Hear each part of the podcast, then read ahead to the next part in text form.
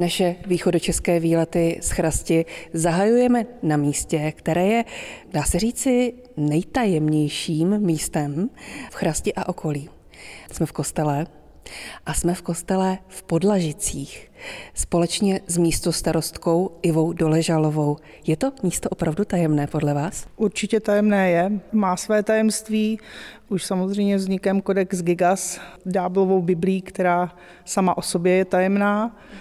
Musíme připomenout, že opravdu tady byl klášter, kde měla vzniknout tajemná ďáblova Bible, největší rukopisná kniha světa. Ano, v roce 1159 přibližně byl eh, dostavěn klášter benediktinský, kde údajně měla tato velká kniha vzniknout. Klášter byl v roce 1421 vypálen husity a na rozvalinách se různě uvažovalo, jestli hlavně biskup Stalmberka uvažoval, že by postavil nový klášter, to se mu bohužel nepodařilo, bohužel je otázka. Eh, na místě vznikl tento barokní kostel. Nacházíme se tedy v kostele svaté Markéty v Podlažicích. Ten kostel tedy nepamatuje kláštere a ďáblovu Bibli, nebo byl tady nějaký jeho předchůdce? Eh, sám kostel samozřejmě nepamatuje ďáblovu Bibli, ale určitě v těchto místech ne teda přímo úplně přesně geometricky, ale stál klášterní kostel, ten, jestli se nepletu, byl zasvěcen paní Marii, ale tento kostel je relativně nový, pokud se bavíme o 300 letech. Víme, proč tentokrát zasvěcen svaté Markétě, kterou tedy i vidíme na oltářním obrazu. Víme to? Samozřejmě se jedná o, dá se říct, spekulaci, ale původně tady stála ještě kaplička zasvěcená svaté Markétě a je to zřejmě, protože jednou z majitelkou panství ještě před eh, Královéhradeckým biskupstvím byla Markéta z Dubé, tak je zřejmě, že je to i podle její patronky. Takže my jsme v kostele, který je novější než klášter, nicméně na místě, kde klášter stával.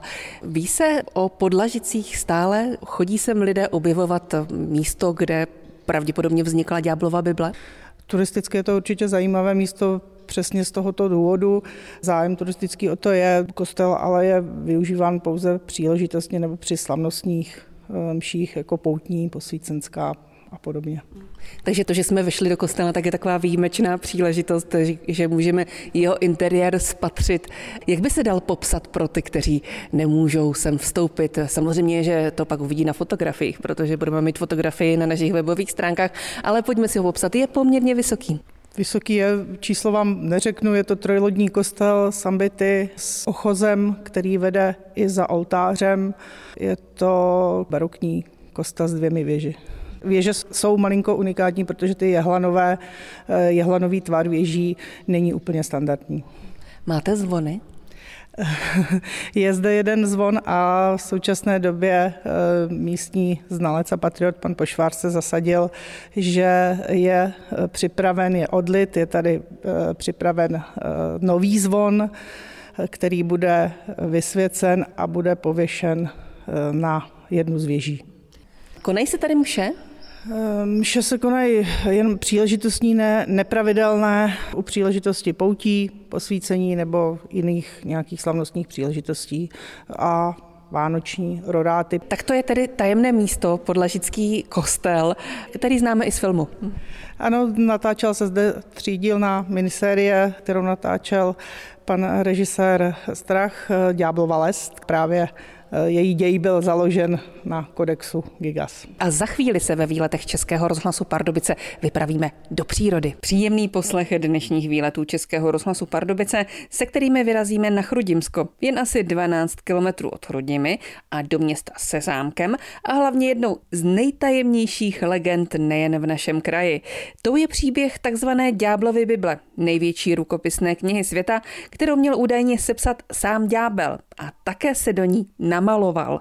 Měla a odborníci to skutečně potvrzují, vzniknout v Podlažicích, místní části města Chrast. A právě tam se vypravíme nejen po stopách tohoto kodexu Gigas. Podíváme se samozřejmě také na Chrastecký zámek, do jeho zahrad, k největšímu rybníku chrudimského okresu nebo k velmi zajímavé technické památce. Poslouchejte východočeské výlety z Chrasti už za chvíli. Na společné putování se těší Šárka Rusnáková. ve výletech Českého rozhlasu Pardubice, se kterými jsme vyrazili do Chrasti a jejího okolí, se teď vydáváme od kostela svaté Markéty v Podlažicích někam do přírody a vydáváme se po trase do konce jedné naučné stezky a více mi o tom poví starosta Chrasti Vojtěch Krňanský. Takže co to je za stezku naučnou? Je to naučná stezka Chrastecká, která má zhruba 12,5 km, na které se nachází 13 zastavení a jak jste zmínila, právě v tuto chvíli se nacházíme na trase naučné stezky mezi Podložickým kostelem svaté Markéty a Horeckým rybníkem, na který se jdeme podívat. Takže vy jste nám to už prozradil, že se vydáváme k Horeckému rybníku. Nicméně vy jste říkal 13 zastavení a je to jenom v Chrasti nebo kudy? Je to jako těžká stezka nebo jak to vidíte? Stezka určitě není těžká, je to turistická stezka, která vlastně vede z Chrasti do Vrbatova kostelce. Je na ní, jak jsem zmínil, 13 zastavení od Chrasteckého náměstí a poslední zastávka je ve Vrbatově kostelci. Ale dá se říct, jak jsem slibovala, že teď jdeme do té přírody. Přesně tak. Ona ve své podstatě celá ta stezka je vedena přírodou.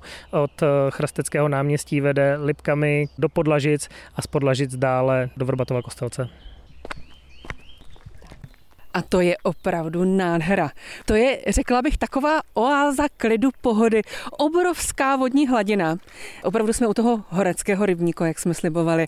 A působí to tady velmi malebně. Horecký rybník je největším rybníkem na našem okresu, na Chrudimském okresu s rozlohou přes 36 hektarů, takže skutečně je to obrovská plocha, ve které, jak vidíte, uprostřed je malý ostrůvek. Dá se k němu doplavat?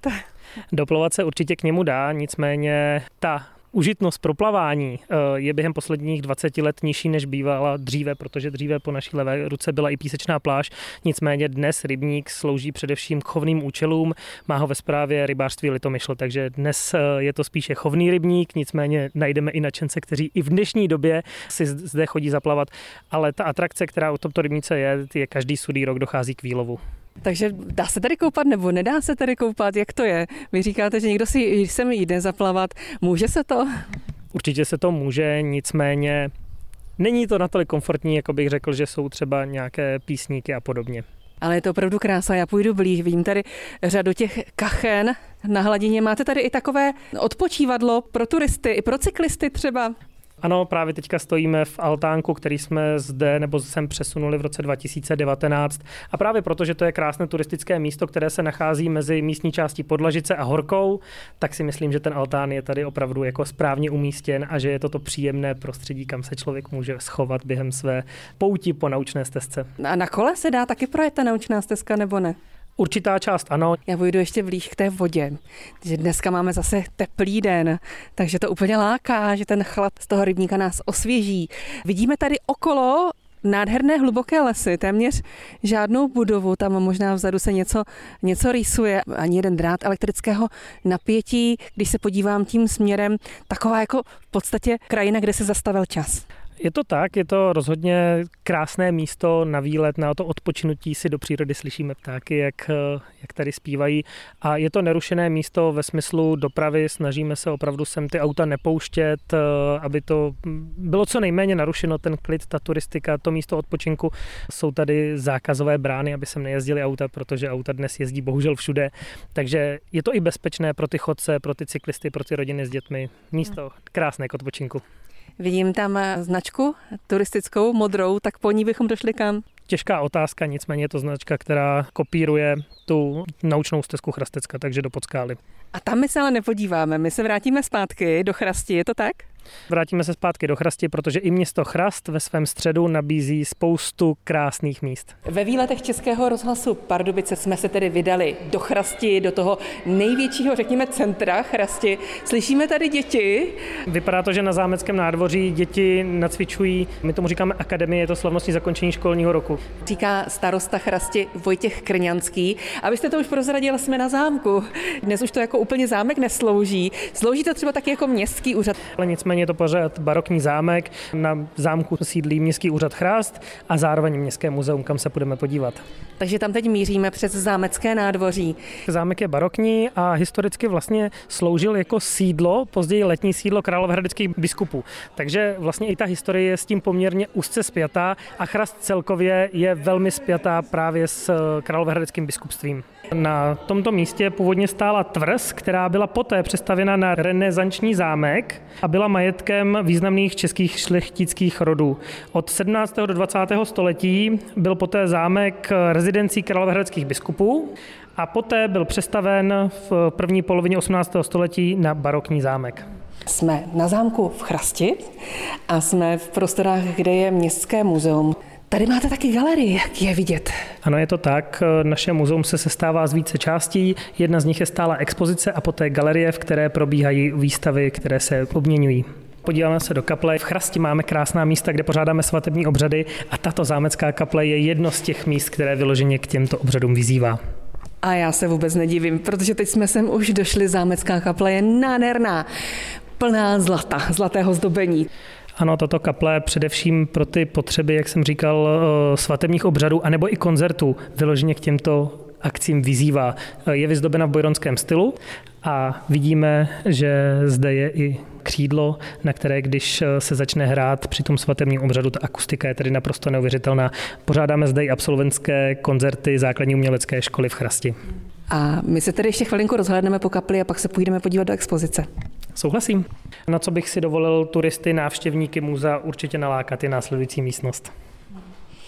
A je tady, je tady, určitě kopie, není to originál, to víme, ale je tady opravdu Codex Gigas, Ďáblova Bible, největší rukopisná kniha světa z Podlažic. Ano, stojíme přímo před ní. Je to jediná trvale vystavená kopie Ďáblovy Bible. Její originál se nachází v Královské knihovně ve Stockholmu. Byl jste tam se podívat, když jste odtud, tedy z toho místa, kde podle všeho, jako podle odborníků opravdu měla vzniknout v Podlažicích, to znamená v části, která patří Chrasti. Jsou to asi dva měsíce, co jsem se svojí partnerkou naštívil Královskou knihovnu ve Stockholmu. S panem knihovníkem jsme si hezky popovídali jak o podlažicích, tak o Stockholmu, tak o té ďáblově Bibli. Takže ano, splnil se mi sen a jako starosta jsem navštívil Stockholm. A věděl pan knihovník ze Stockholmu, že existují podlažice?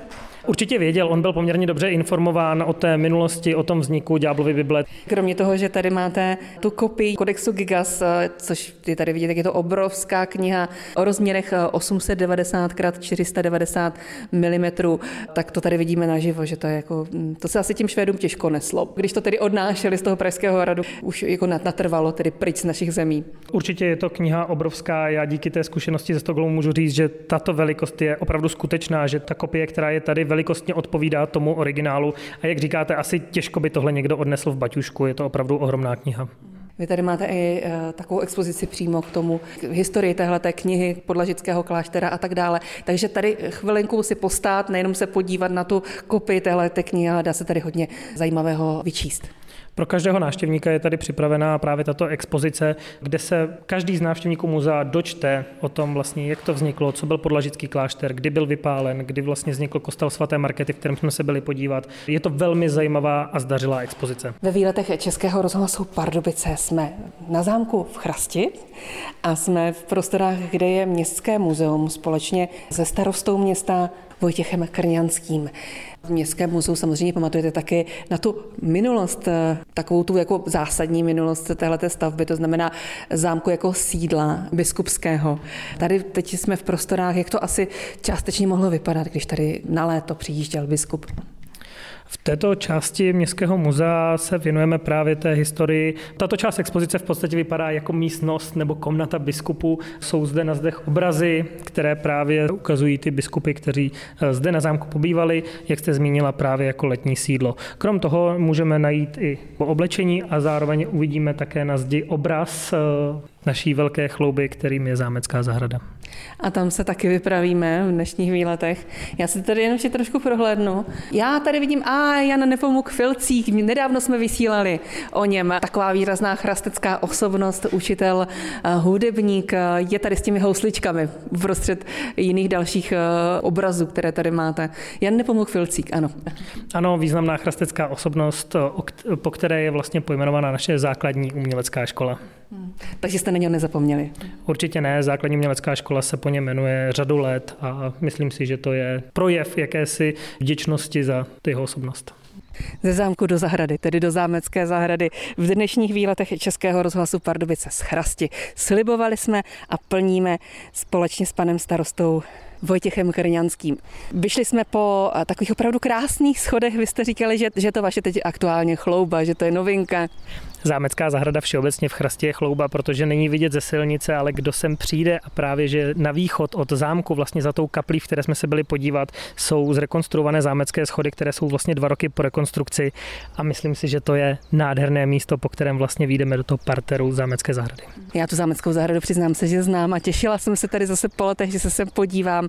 Je to vlastně takový park. Vlastně vy máte zámek, vy máte park v Chrasti. Chrast není tak velká, ale máte tady tak nádherné věci. Chrast není tak velká, nicméně myslím si, že zde určitě je o co stát, co navštívit, na co se podívat a ta zámecká zahrada z tohoto místa, kde stojíme, je vlastně naprosto neskutečná a zámecká zahrada v Chrasti je podle projektu pana Františka Tomajera taková malá zajímavost, je to bratr Tomajera, po kterém je pojmenovaná Pražská nemocnice Tomajerova. Takže František Tomajer v roce 1903 navrhl tento projekt, podle kterého zahrada je udělaná a protože se projekt zachoval, tak my se snažíme tu zahradu zachovávat co nejvíce podle jeho projektu. Patří to k nejzachovanějším dílům tohoto rozměru a podle toho pana Tomajera a snažíme se to zachovat i budoucím generacím. A já jsem si teď takovou souvislost zajímavou vzpomněla pan, tento pan Tomajer byl pra, praděda nebo nějaký prapředek Kláry Smolíkové, spisovatelky dětských knížek, vím to náhodou, ale je to tak. Takže jí řeknu, ať se sem podívá, zkrátka, protože pokračujete vlastně v tom, co on tady začal. Pokračujeme v tom, co začal, když se vlastně rozhledneme, vidíme tady ty růže, které vlastně jsou dochovány ty původní a snažíme se v tom pokračovat. Vidíme před námi fontánu, eh, vidíme tady ten vzácný liliovník. Opravdu v té zámecké zahradě je o co stát a jak vidíte, ta zámecká zahrada je opravdu krásně udržovaná. Eh, je na to parta zahradníků, abychom to zachovali co nejvíce příštím generacím a bylo se čím chlubit. A do zámecké zahrady v Chrasti se ve východočeských výletech Českého rozhlasu Pardubice ještě vrátíme. Poslouchejte nás i za malou chvíli. Stále posloucháte výlety Českého rozhlasu Pardubice, východočeské výlety a stále se ještě společně se starostou Chrasti Vojtěchem Krňanským procházíme nádhernou zámeckou zahradou, takovým parkem v Chrasti. Povídáme si, kocháme se a nejsme tu sami. Potkali jsme hned několik lidí, přestože natáčíme ve všední den, dopoledne, maminky z kočárky, eh, lidi, kteří se evidentně tady zkracovali cestu, takže je to místo, kam se běžně chodí. Je to místo procházek, nějakých setkání. Zámecká zahrada je hojně naštěvovaná veřejností, nejenom chrasteckou, ale především i těmi turisty. A zámecká zahrada je vlastně otevřena každý den, na noc se zamyká, ale turisti rozhodně nemusí mít strach, že by došli do zavřených vrat. Myslím si, že stojí za zmínku, že vchod do zámecké zahrady není spoplatněn, čili zámecká zahrada je volně přístupná. A jak jste říkala, zámeckou zahradou se dá projít dále. Na jejím eh, východní části je vlastně vstup do těch lipek a tam právě teď zamíříme společně kolem té krásné fontány. Tak a máte to krásně uděláno, aby se tam nedalo, aby se k ní nedalo dostat. Dá se tady dostat, vidíte. Někdo si tady vyhloubil už cestičku k ní. tak samozřejmě turisti vždy chtějí být co nejblíže atrakci, tak eh, dá se k ní dostat. Nicméně poprosil bych všechny návštěvníky, aby se nám v té fontánce nekoupali. Tak a jsme v místě, kterému já říkám penízková cesta. Míříme tedy ze zahrady. Já jsem si, když jsem tady byla poprvé, tak jsem byla úplně nadšená, protože tady je vlastně takový průchod eh, z nějakých stromů. To jsou? Javory a habry. Je to vlastně loubí, kterým se prochází z toho parteru zámecké zahrady směrem do těch zmíněných lipek a vlastně je to takový dvojtunel, že vlastně procházíte tunelem opravdu místo, které taky stojí za zmínku. Já se říkala penízková cesta, protože teď už to trošku zarůstá. Když jsem tady byla naposledy, tak už ten vrch byl vykácen, ale ono to totiž už začíná zase jako penízková cesta vypadat, protože jak jsou ty mezírky mezi těmi stromy nahoře a prosvítá to slunce, tak to vypadá jako kdyby na zemi, tady na té, na té antuce byly takové ty penízky ze slunce, slunečné penízky na zemi. To takové jako krásné, myslím si, že dětem se to určitě bude líbit. Nejenom dětem. Vyšli jsme ven ze zámecké zahrady v Chrasti a před námi jsou lipky. To jsem pochopila, že to je lipová alej. Ano, jsou rozděleny na malé a velké lipky a na konci vidíte kapli svatého Jana Nepomuckého. Je tady určitá zajímavost, že když se postavíte k té kapli a otočíte se zpátky k zámku, tak vlastně ta cesta je jasná přímka k té kapli, kterou jsme navštívili v Zámeckém muzeu nebo v Městském muzeu. Takže určitě to stojí za zmínku. K těmto lipkám se váže už vlastně novodobá pověst, že v době, kdy se vrátila do Prahy na chvíli uh, ta Ďáblova Bible, tak ten den, kdy vlastně byla umístěna v Praze, tak se chrastí prohnala vychřice, která ty Lipka velmi významně poničila. Takže dneska, když se podíváme, vidíme i nové stromy, které jsou právě uh, náhradou za ty zničené stromy tou vychřicí. A není to pověst, protože já jsem tady byla krátce na to v muzeu a paní z muzea mi to tež říkala, že skutečně se to stalo, že to není pověst, že to je reálná věc a že to, co je pověstí, může být to, že se tady prohnal ten ďábel, že si, že si to tady v chrasti říkáte. Přesně tak, říkáme si, že se vlastně ďábel vrátil zpátky do chrasti a zničil nám ty lipka. A ve výletech Českého rozhlasu Pardubice z Chrasti budeme pokračovat i po písničce. Naše další zastavení ve východočeských výletech Českého rozhlasu Pardubice z Chrasti bude spíš takový výstup. Pane starosto, je to tak? Je to tak, nacházíme se u vodárenské věže, která je významnou technickou památkou v Chrudimském okrese. Mluvila jsem o výstupu, takže se dá na ní vylézt. Pojďme si ale říct něco o její historii. Vypadá, jak tady kolega říkal, tak jako středověce. To jsme ale moc daleko. Ve středověku jsme určitě daleko, nicméně její vznik sahá do roku 1662, kdy Královéhradecký biskup Matouš Ferdinand z Bilenberga ji nechal vystavět a pověřil stavbou rurmistra Martina Hirundu z Bylé pod Bezdězem. Ten ovšem stavbu nedokončil, protože během stavby zemřel a musel to dokončit až jeho syn. Rurmistr? Rurmistr bylo tehdejší povolání, účelem toho bylo vystavovat vodovody. Chrast jako město je nejen spjato s biskupstvím, ale i s vodovody, s vodou a vlastně dodnes z Podlažic, kde my jsme se pohybali okolo Horeckého rybníku, tak to je jímací území pro studny, z kterých se čerpá voda a z toho Chrudim i část Pardubic. My jsme nějaké staré vodovody viděli také v Městském muzeu, kdy jsme procházeli tou stálou expozicí. Přesně tak, v našem Městském muzeu vlastně na tu vodu myslíme, na to, jak chrast je s tou vodou spojená, takže v našem Městském muzeu je vlastně i vidět i to dřevěné potrubí, které bylo vyvrtáváno právě růrmistry. A kudy vlastně z této vodárenské věže byla čerpána voda původně na nádvoří zámku, později e, na náměstí ten rurmistr, mi se to tak jako líbí, ta profesor rurmistr. Takže někdo vystavil věž a rurmistr z ní, z té vodárenské věže, tedy vedl rourami vodu k těm lidem. Přesně tak, ale jak jsem říkal, nejdříve na nádvoří zámku, nejdříve to bylo pro ty biskupy a až později to bylo pro širší veřejnost do kašny na náměstí. A my tady vidíme, že e, je tady taková novodobější tedy zábrana, aby tam nemohl každý. Je otevřena, takže běžně otevřeno, běžně přístupno od světla do tmy každý den. Jdeme nahoru, je to rovných 100 schodů. Schody nejsou z roku 1662. Schody z roku 1662 už by tady nevydržely, nicméně je potřeba dbát i zvýšené opatrnosti.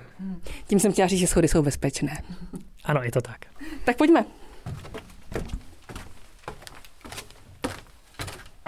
Tak máme to takový první výhled.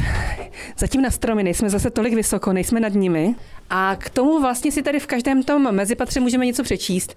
Například tady je panel Voda pro město, kde se dočteme, jak to měla charast s vodou, že měla po celá staletí velký nedostatek vody, jak se to řešilo. Tak už jsme nahoře. Ve věžičce. Už jsme vystoupali nahoru po 100 schodech. A dá se tady tedy rozhlednout, pane starosto?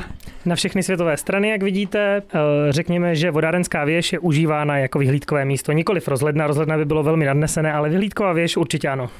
Tady vidíme nějaký rybník. Ano, to je chrašický rybník. Další rybník, který tady máte, vlastně v Chrasti a okolí. Tady teď vidíme do nějakých zahrad a tamhle do... To je výhled na Podlažice. A teď vidíme do centra Chrasti, vidíme na zámek, vidíme kostel. A tady už je ta novodobější část. Vlastně tudy jsme přijížděli z téhle strany.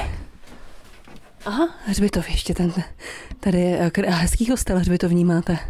Ano, u Hřbitova je kostel svatého Martina. Takže dá se tady vystoupat, dá se tady rozhlédnout, dá se tady procházet zahradami, zámkem, eh, dá se tady putovat po stopách legendy tajemné ďáblovy Bible a spoustu dalších věcí. Příroda je tady krásná, takže eh, v chrast na výlety ideální místo. Můžete přijet vlakem, autobusem, autem. A výhledem z tohoto vyhlídkového místa z vodárenské věže v Chrasti končí dnešní výlety Českého rozhlasu Pardubice, které pro vás připravila Šárka Rusnáková.